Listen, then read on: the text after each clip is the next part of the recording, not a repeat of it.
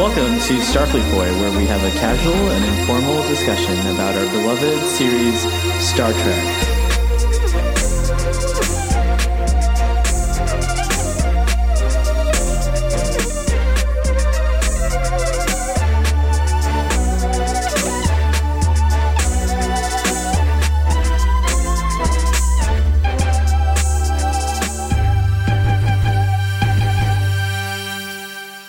And we are back on another exciting episode of Starfleet Boy, where we have a casual and informal conversation about Star Trek. Today is Bastille Day. Vive la France! Storm the Bastille. Uh, I thought it was tomorrow. no, the 14th, sir. The 14th. Oh. Today's the 14th. And uh, Viva la France. I'm just gonna get started by saying that I um, I uh, came into a little a little uh, uh, windfall here, uh, a gift, a, a late birthday gift, and uh, so I'm going to uh, right after we record. I'm heading over to Florida SuperCon with the hopes of having a photo opportunity with the great William Shatner. So I hope I hope No way. yes, with my sister. I'm going with my sister. So that I'm already dressed up in my uniform.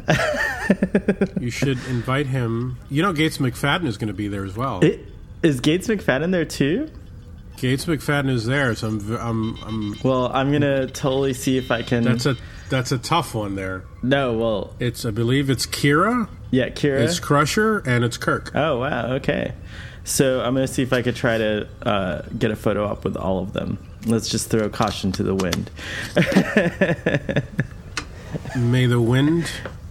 Be ever at my back. Exactly. May fortune favor the foolish.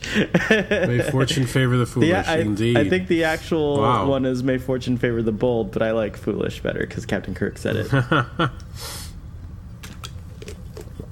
um, today's episode: Silicon Avatar. Doctor, would you like to do the summary? no. Okay, I'll do it. Um, I, I breezed through it like I told No, you. I I, I you can't. I can I can do a breezed through version if you like. did you watch the beginning? I did. Okay, then yeah. Um, let's do it together, shall we? You could jump in. All right, I'll start. All right, you start, and I'll jump in whenever. Okay, so they're on. I believe the name is what's the name of the planet? Mel, Mel, Mel, Melano- Melicon Four or something. I don't know. I don't think I they're wrote on some it down, planet but it might be that they are. Nelvana four because that sounds correct.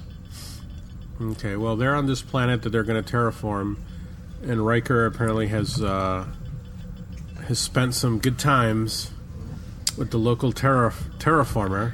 Well, I mean, And, actually, uh, actually, it seems like in that scene he's uh, he's putting the moves on right then and there, and it's going very well for him.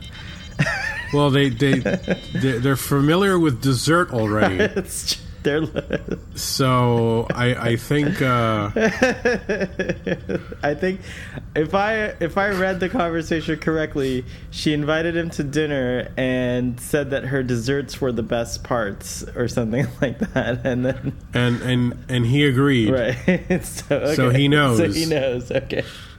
Yes. So he's going for a second serving of, of dessert, and uh, later tonight in in the tent, and um, but uh, things go awry because this the crystalline entity returns in a, a surprise return. No one expected this thing to come back to the show, and. Um,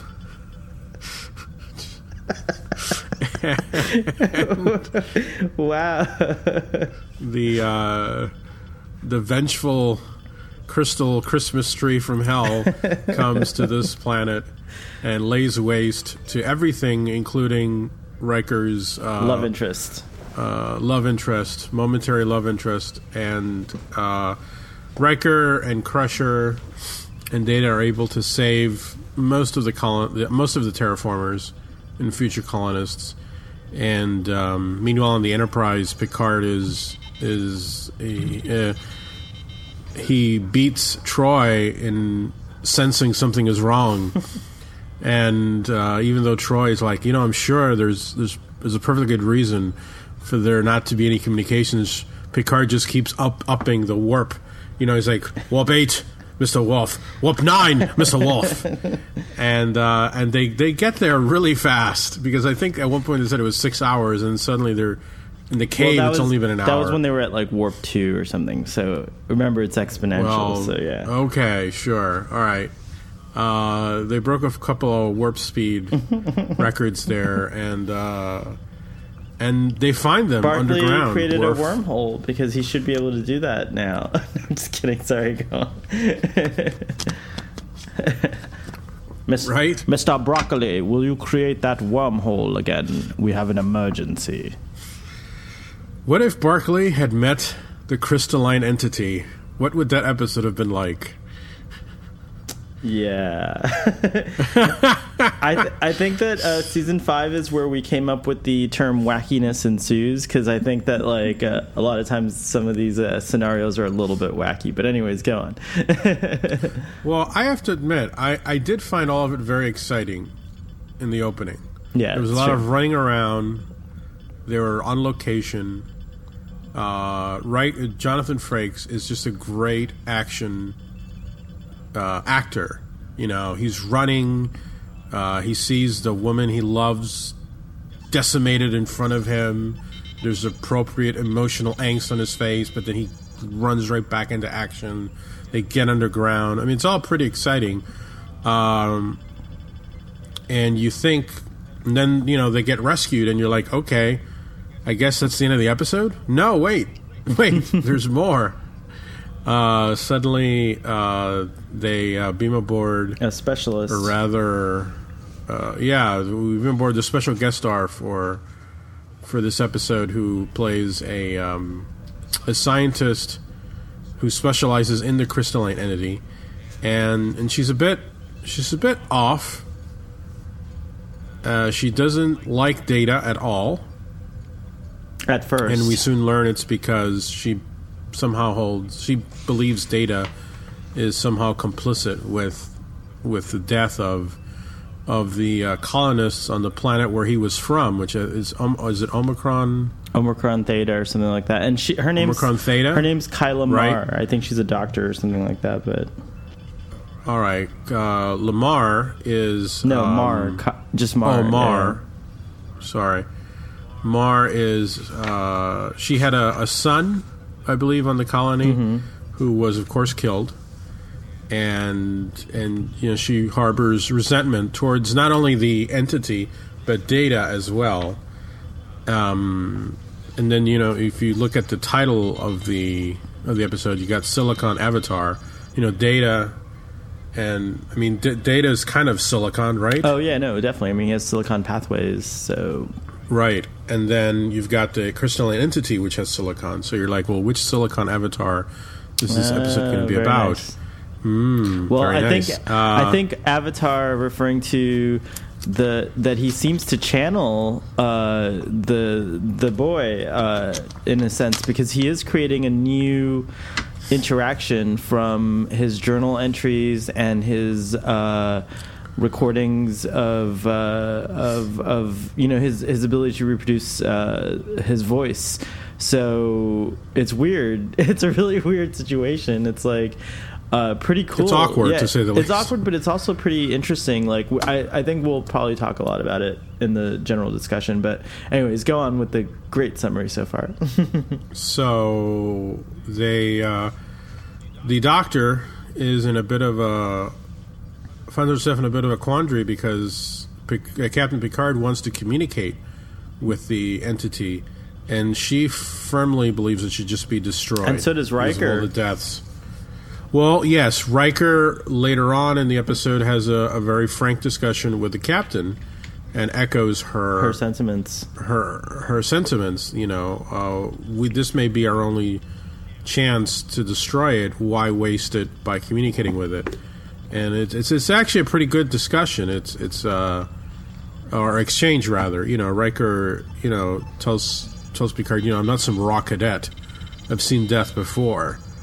Um, so it kind of hits back a little at Picard. and uh, they eventually do encounter the entity, and they test the theory which her and Data have been working on, and they do manage to communicate with it, but but she uh, tweaks the, uh, and this is where you're you're you're gonna have to throw in the science. So Uh, she so tweaks something. so The mo- she modulates the sound somehow. they're using graviton pulses to communicate with the crystalline entity by shooting like kind of like these little pings, if you will, and it actually starts pinging back, like it starts doing a complex kind of pattern or whatever. There's a pattern in its communication, but then she sets the computer to deliver a higher frequency, steady uh, graviton pulse, which uh, actually is set to the um, resonant harmonic frequency of the crystalline entity, and it causes the crystalline entity to shatter because of the exposure to this like high frequency graviton wave, uh, and she makes it so that no one can stop it from happening as well. So she she had it's premeditated, cold blooded murder. well, let, let me just chime in here. You know, there was there's, you know, they they're out they're out, they're watching this this happen, and the captain is ordering her to stop. She's clearly not going to stop. There's like five people around her that could have just went over and No, that's what I'm And saying. nobody is I think even she, tries. I think she set some kind of like. Uh, oh, but we don't see that for a fo- for a full two or three minutes. no, I know it is, like, but but also you have to understand in the confusion they might be thinking, well, this is part of the experiment. What confusion? there was no confusion. Everyone was just standing there. They're all complicit. They're all Wow, complicit. okay, anyways. None of them tried very hard. anyways, not that I disagree with her. I'm I'm in favor of killing the fucking thing. Okay. But um they destroy it and And then Picard is, Is- upset because you know he's all about saving these gigantic, you know, space. I mean, he loves space jellyfish, and he loved Well, this I think he's ho- space Christmas I think tree. he's hoping that, I, and it's stated in the episode that if we could communicate with it, we could lead it to like uh, sources of food that aren't that don't involve like um, uh, you know killing life forms, uh, destroying life forms, and so you know I think he was hoping that this would be you know a way to like kind of. Um, talk to you know to, to reason with it and see gauge its intelligence basically anyway so so it ends up failing and she is escorted off the bridge by data and when he le- when data drops her off at her quarters um, she asks him to channel Remy, her son, one more time, and he, Data has, is known for doing this a couple times. Like I think in his relationship episode, he was very cold, and in and in, in this episode, he basically is like. Um, uh, your son was extremely proud of you uh, for being a scientist, and you went against everything that you believe in. And so I think he would be extremely disappointed, and it totally shatters, like it destroys her. Excellent acting on the part of the actress, which you'll have to look up because I've already forgotten her name. Um, but excellent performance there, and she's just horrified, and the look on her face is just delightful in terms of uh, performances uh, of horror. horrific looks or whatever um, and then that's it the episode ends on a on a little kind of moral statement there and uh, shall we discuss shall we begin yeah, well, um, like I said, I really enjoyed the first, if it the first ten minutes.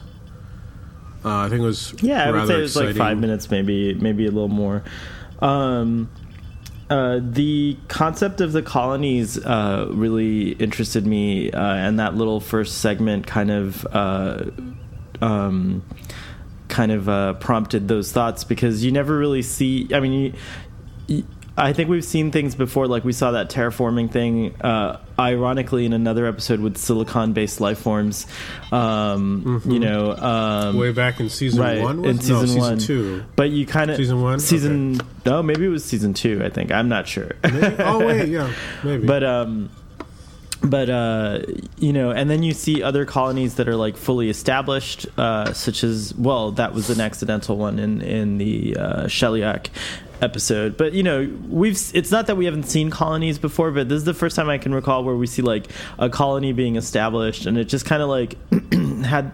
I think it like nicely captured that pioneering spirit. You know, you can see these people as like sort of the wagon, the wagons west of space Wagon train. wagon train Yeah. of space you know? They're like coming to a new planet. They're you know it's it's all exciting and stuff. And she even makes mention in her thing she's like dried chicken curry. So it's like you know their provisions are more like um more like rations than than actual you know food or whatever. And so i just loved it. There was like a nice little hint into what that's like. And it's like you know, it makes one wonder. We, it feels so far from anything like that for humanity at the moment. You know, I mean, Mars is the kind of closest game, but like, uh, you know, like game plan, I guess that we have to to colonizing other worlds. So we're very much in our infant kind of, you know, like uh, state. But I do think that humans are are pioneers pioneers in in and explorers by nature. I think that like you know.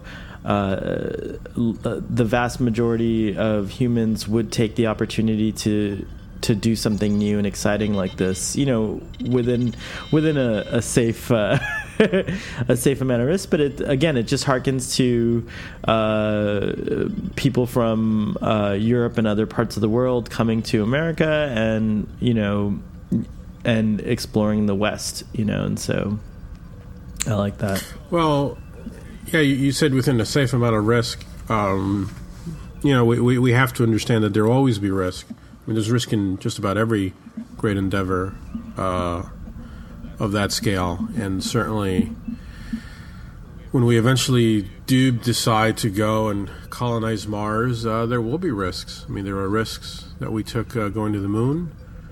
Um, building up to that, there were certainly astronauts that, that lost their lives, and uh, and and we had astronauts lose their lives after later on in the shuttle uh, program. Uh, but but that is like you said that that we are destined to move off the planet, and and uh, this little uh, opening part of the episode, you know, it does kind of showcase uh, an aspect of Star Trek that uh, is interesting to to the viewers, and I, I wish we would see a little bit more of it. And, and you know, I, I back when Discovery was pitched as an anthology show, I, I was hoping one of those things might be a storyline about you know, what- Terraforming, what- think, yeah, or, terraforming or whatever, a colony. yeah, you know, yeah, kind of like um, Earth Two. Do you remember Earth Oh, I love that show. Well, That I was a think I great it. I show. remember it. I remember It was a grow. It, It, was a great show. Yeah. It was a great show. Earth Two, and then later on,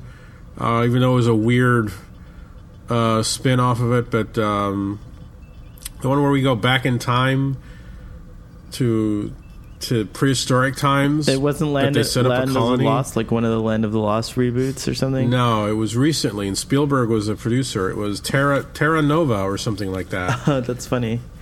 Um, um, but but those kinds of stories are interesting. Um, But uh, It's it's also neat when they do when they do end up in the caves. Um, I liked some of the kind of again like survival. There was a lot of survivalist type Yeah. stuff, and I liked when they heat up the rocks and it creates.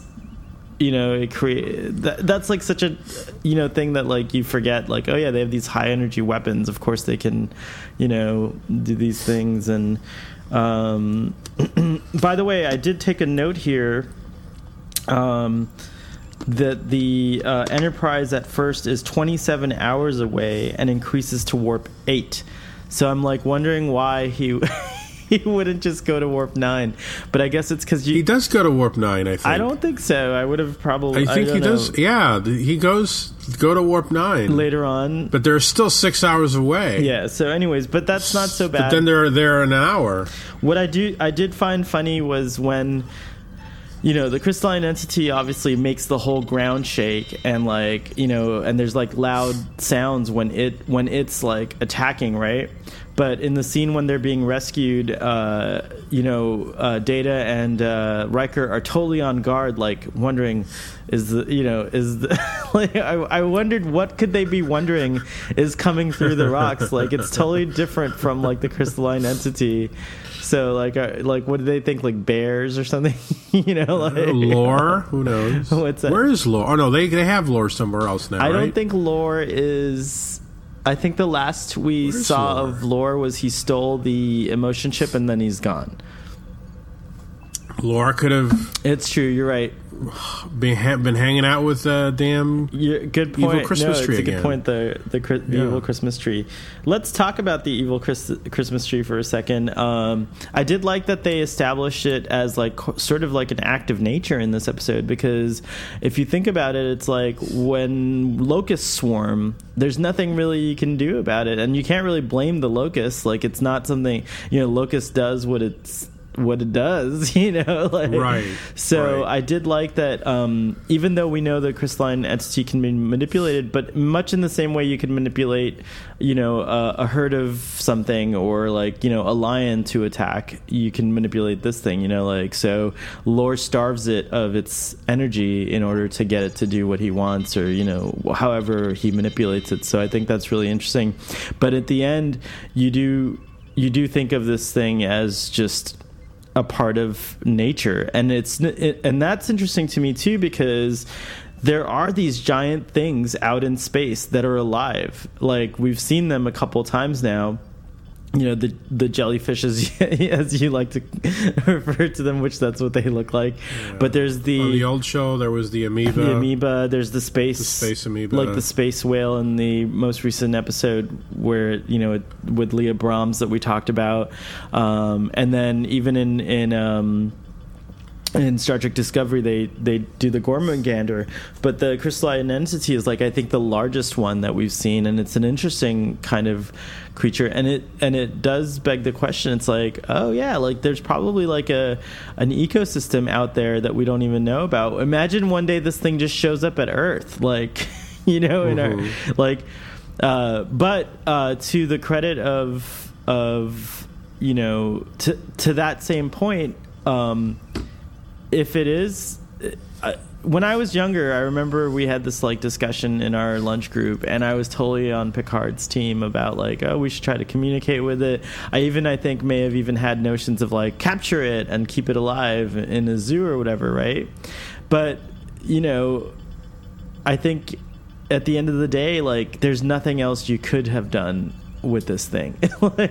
like, if it wasn't, I mean, imagine if the crystalline entity happened to go to the Klingon to Klingon territory, they would not hesitate. It's like swatting a fly, if you will. If they could destroy it, they would have done it. You know, so I do think it's noble that Picard wanted to try to communicate with it, but I think at the end of the day, based on what the show uh, has has presented about the crystalline entity, it's hardly something that is going to join Starfleet and start helping with missions. Like, you know, I think that like it's a wild animal of space, and you know, uh, if you can't keep it away from a colony, the only thing to do is to either you know you have to have some kind of way to keep it away, um, and that means kind of usually it means like scaring it or hurting it. And so, uh, while I think that that would have been a more practical solution, is like if they could have come up with maybe like graviton shields that they could place over colonies or planets, um, that would have been a great solution. But unfortunately, you know, uh, it's dead. Now, I have a question that I wrote here. Do you think it's a one of a kind or a rare thing in the universe or in the galaxy, rather, I should say? Well, uh, unfortunately, I've been infected by um, the, uh, the the the books. Oh, yes. So the and there's a novel called Orion's Hounds, which is uh, part of the Titan series, which of course has Riker and Troi, and in it uh, they encounter uh, more of the crystalline entity, Oh. and in fact uh, they give them a name. They're called something like uh, I don't know, they're called berserkers or, or something.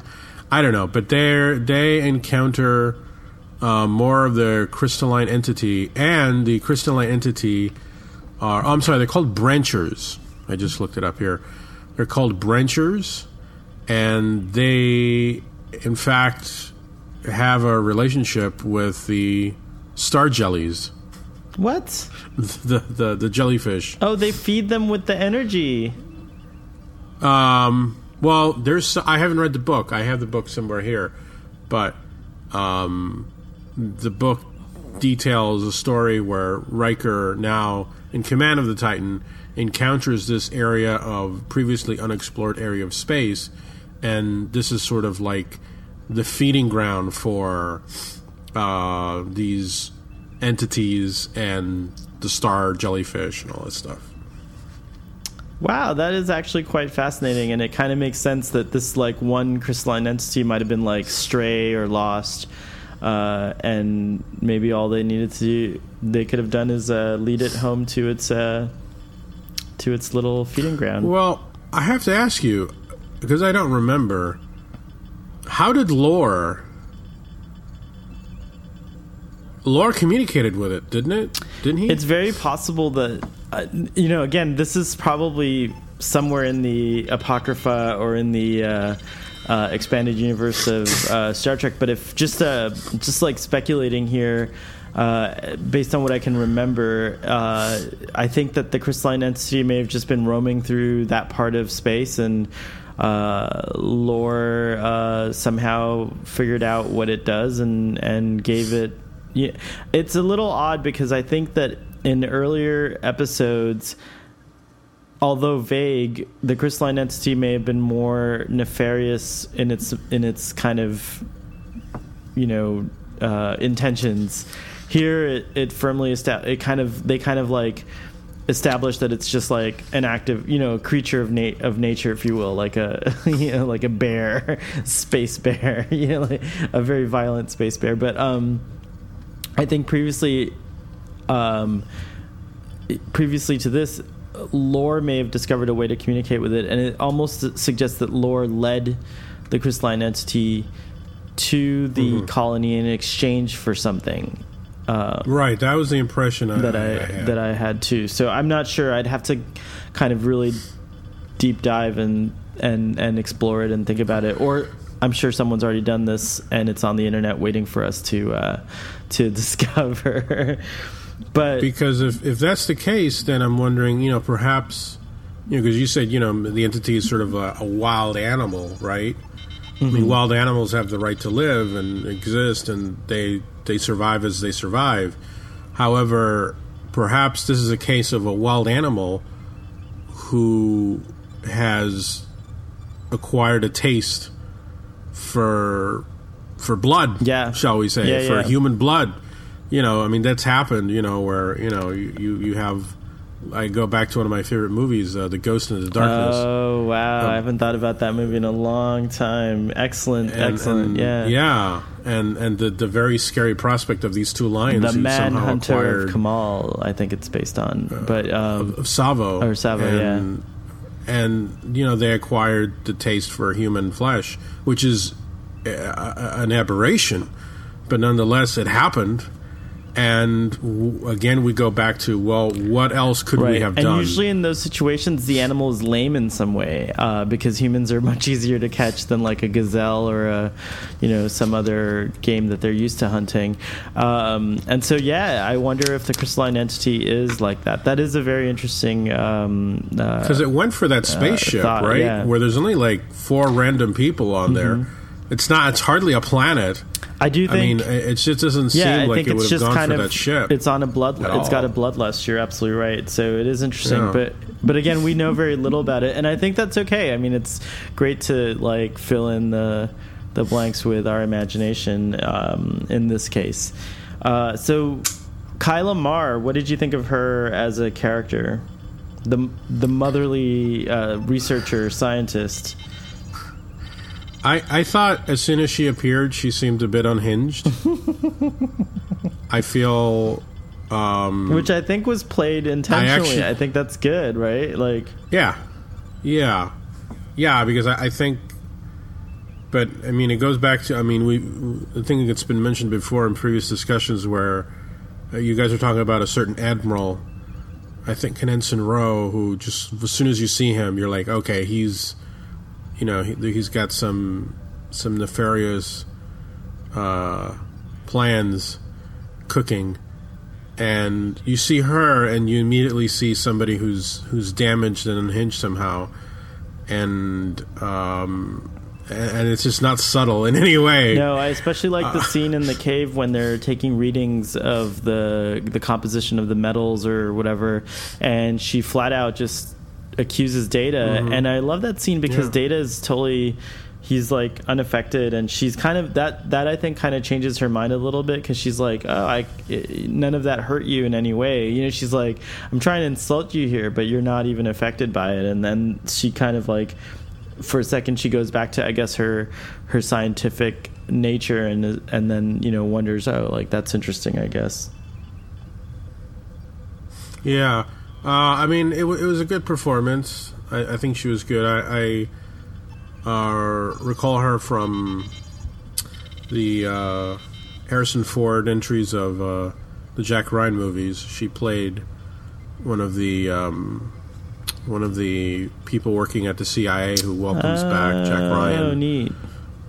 And um, uh, you know, she uh, in, in, the. I mean, obviously they're playing off of Moby Dick. You know, this this person who's obsessed with catching, you know, the white whale. Um, and I mean, ultimately, I believe. I mean, ultimately, I sympathize with her personally. I do understand why she's going for the revenge, uh, but I don't think the sh- I don't think the script is necessarily very sympathetic towards her, and certainly at the end, when she's sort of touching Data's face and and you know calling him Rennie or Remy, I forget what's the name of the kid, and I mean yeah. it, it, just seems the car- the actress name is Ellen Geer, by the way. Yeah, mm-hmm. Ellen Greer. Yeah, Gear, just Gear. She, she, Geer. She. uh I don't know. I'm not sure. And then the the ending, as you as you pointed out, you know, when Data uh, tells her, "I don't think your son would have approved." I again, I question Data's Data's lack of emotions.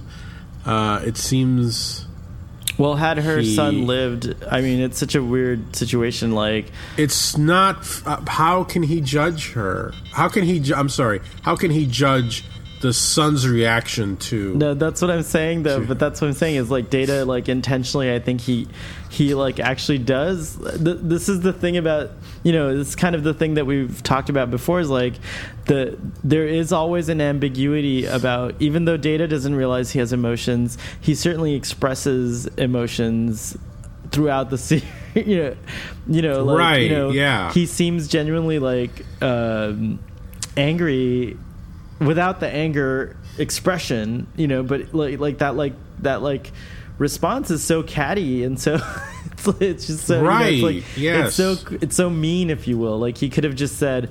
Um, you know, Data could have just said like, um, "I'm sorry, I, I, you know, I do not think it's appropriate for me to, to, uh, to speculate as to what Jeremy right. You know, that that's obvious. That's the more like if we were androids and didn't have emotions, perhaps that would be the logical uh, response. But but that seemed definitely like a, an emotion driven response. I don't know. I, I wonder, uh, audience, this is a good thing if if you could chime in and let us know what you think um, about that scene in particular. Um, but I wrote down here um, that. Um, um, where did it go? Oh, I lost my my track of my note, but I think it was some. I, I wrote down a lot of notes around the oh the interaction just throughout the episode between Data and her.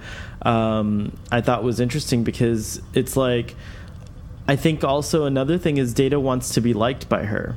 Like he doesn't, and and this is not just the only time. It's like Data tends to not understand when people are. Um, repulsed by mm-hmm. him or you know and and that's again another thing it's like why would an android care if you like him or not you know like and so i think that's an interesting thing too um, so he now dr Soong definitely programmed a personality into data and i wonder if that's like something that we can like kind of break down is is their personal is a person can a personality exist sans emotion? And is that what we're seeing is that like data's personality just tends to be one in which he curries favor or seeks the favor of others where he likes to be liked if you will? And is that tied into emotion or not? You know so it's a fascinating um it's a fascinating thing to discuss, and I, I think one day we'll have to have like a uh, a, a, certified uh, a behaviorist or psychologist on the show, uh, and just do a special on data.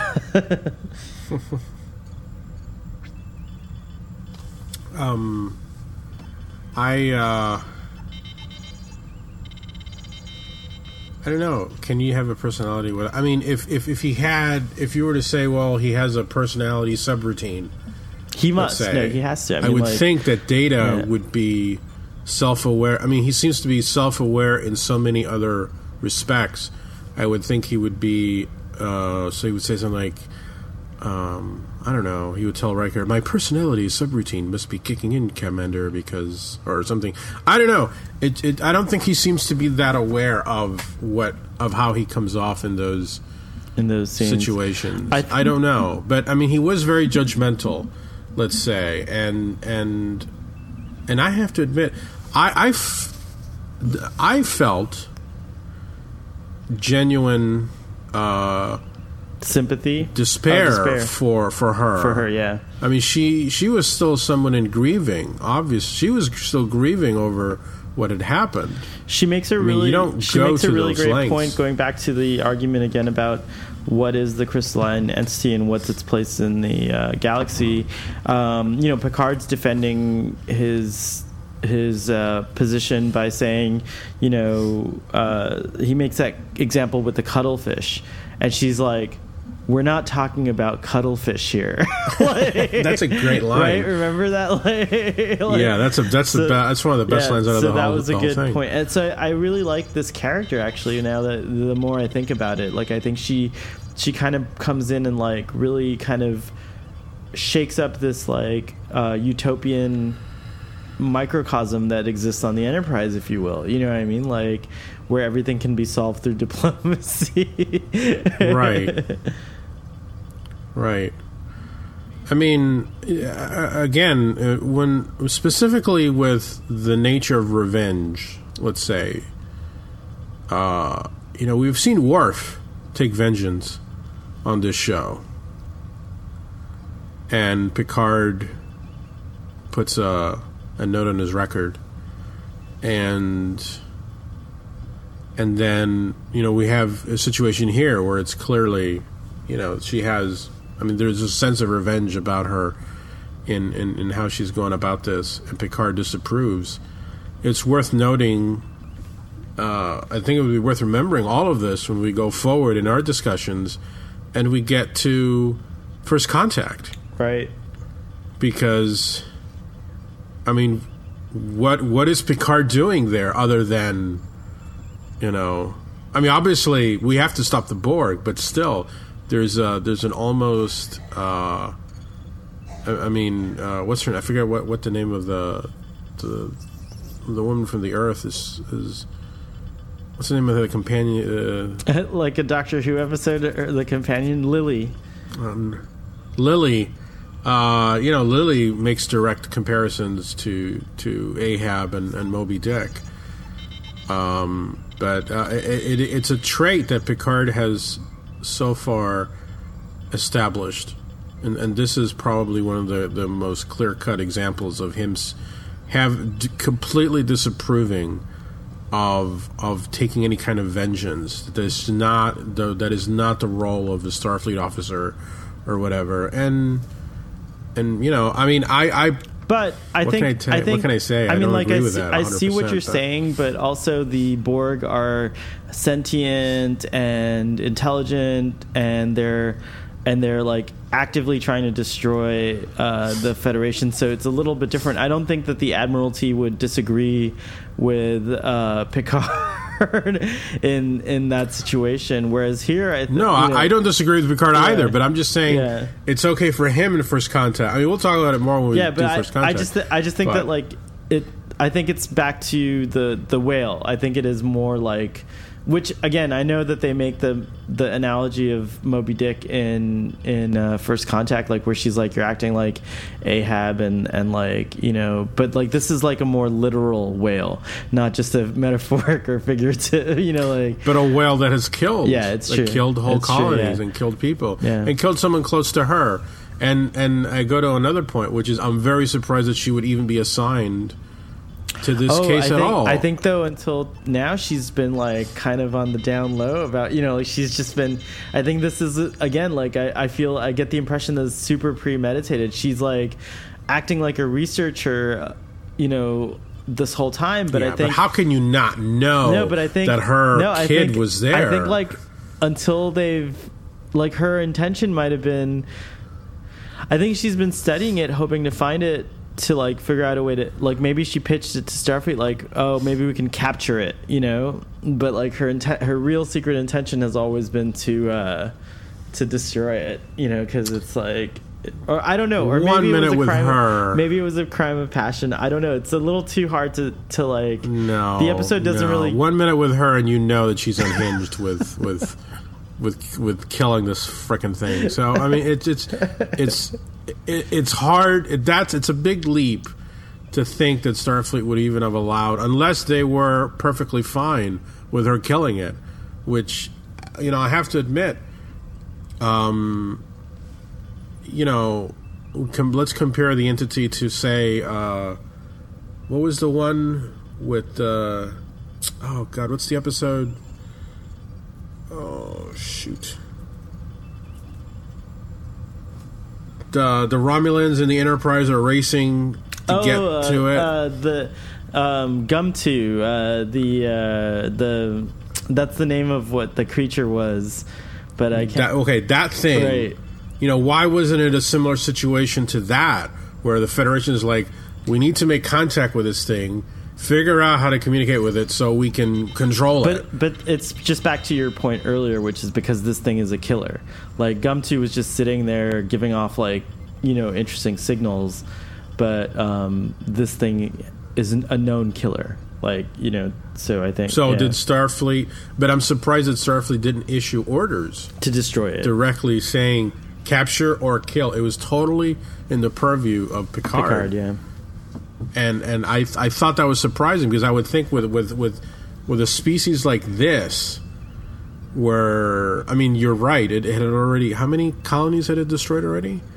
I think four, three or four. I, they do mention it in the episode, maybe, but I didn't. Yeah, it's a long list of Yeah. of of. So I mean, it, it it should have been either classified as a menace or something. I'm surprised mo- it had more people hadn't like it hadn't been maybe assigned a ship, maybe not a starship, but just like a, a, a, a, a like you know the Borg had a, a group working on how to address it. Right. You know, and Shelby was in command of that. Why wasn't there? E- even then, though, You know. the, Kila Marr is astonished when she actually finally sees the crystalline, uh, uh, crystalline entity. She describes it as beautiful.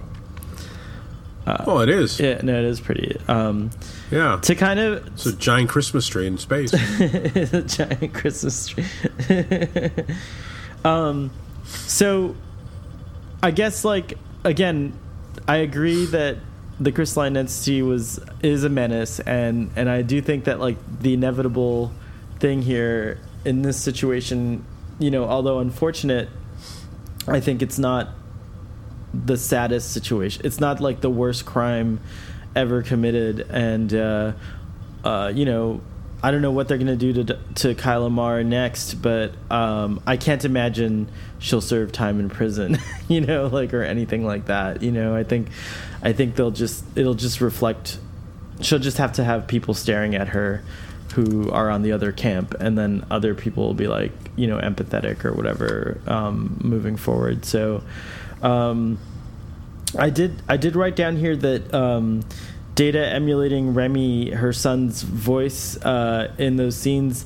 While it's, I think it, I think it could have been more touching if he was off screen, which they do again uh, eventually. Like they do pan away from him, but it's very creepy when he's actually doing like when you actually see him mouthing uh, Remy's voice. Like I just re- remember both both back then and now being like, oh my god, that's like this. It's like horrific. It's like a horror movie kind of right. Um, so so that was that was something I wrote down here. Maybe that's why they never really did anything like this again. Well, they do with the Picard. You know, they do it with Picard's voice in an earlier episode. Remember when he does the over when he steals the Enterprise? Yeah, no, but uh, like a child, Yeah. like you know. well, there is the Mask of Masaka episode coming up where Oh, I don't remember. Does he speak of, as a child? One there? of the personalities is is a child, and uh, I think it's done a little bit better. Um, Oh, I've forgotten that. but because it's just Brent Spiner doing a child's voice, not like an actual. Oh, you know, like okay. It's not like um, like that. Um, I I thought it was cool that Riker is going to write a letter to Carmen's family. Like that's something another procedural thing that I liked. You know, that they just mentioned in the episode. Um, and he's like, "What am I going to say to her family?" Um, uh, what else did I write down in my notes? Uh, let's see here.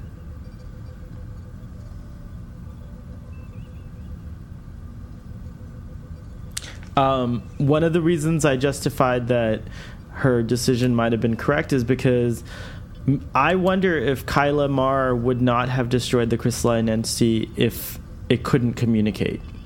I think in her kind of deranged mind, she makes a decision where when she realizes that it's capable of complex, a more complex communication, then to her, it, it's like, well, then you're killing on purpose. Like it's not just an instinctual, animalistic thing. So I wonder if in that moment she's like, oh, it can communicate. All right, this sucker's guilty. Uh, you know, execution. what do you think of that? Hmm. I don't know. I, I, I feel I feel she was intending to kill it regardless. I think that was. I think I, I, I I think that was that was well established. I think I I, I, don't, I, I think no matter what Yeah, I guess you're she right. was out to kill that thing, but um,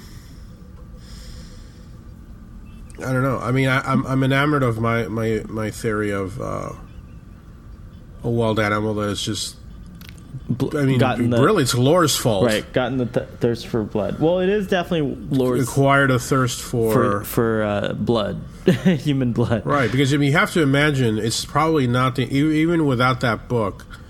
I think I always assumed it was not the only one. There's more of them out there. So how is it that this is not a greater problem? And I would can only imagine it's because those entities just know better and maybe don't quite seek out Of their feeding ground, of their natural feeding ground. Right, planets where there's lots of people. You know, maybe they'll, you know, because obviously those people are going to fight back at some point. You know, like you said, what if they attack a Klingon home colony? Well, the Klingons are going to go fucking hunt it down. Right. So there's got to be song- some and then sing songs about the great the great hunt, you know. Exactly. like- the great hunts of the crystalline entities. Uh, where are those songs, right? So, so There I would be think there would be spires in every Klingon town made of the crystalline entities parts. That, Right. that like- yeah, exactly. I mean, how is it they've never encountered Romulans or, right. or It's true. It's a really whatever. good point. Um, I will say this: I'm, I'm not not that I'm necessarily enamored of it, and certainly I, it was the last thing I was expecting when it came back when we were watching it back then as as kids. But uh, I think only because of the nature of the show, it would have been interesting if they had encountered it again. Another one, obviously, in Voyager, because Voyager was so out there oh, that's a really great you know idea. Yeah. why I, I think that was one of the great um, missed opportunity. to me in my mind one of the the, the great uh, um, what you call it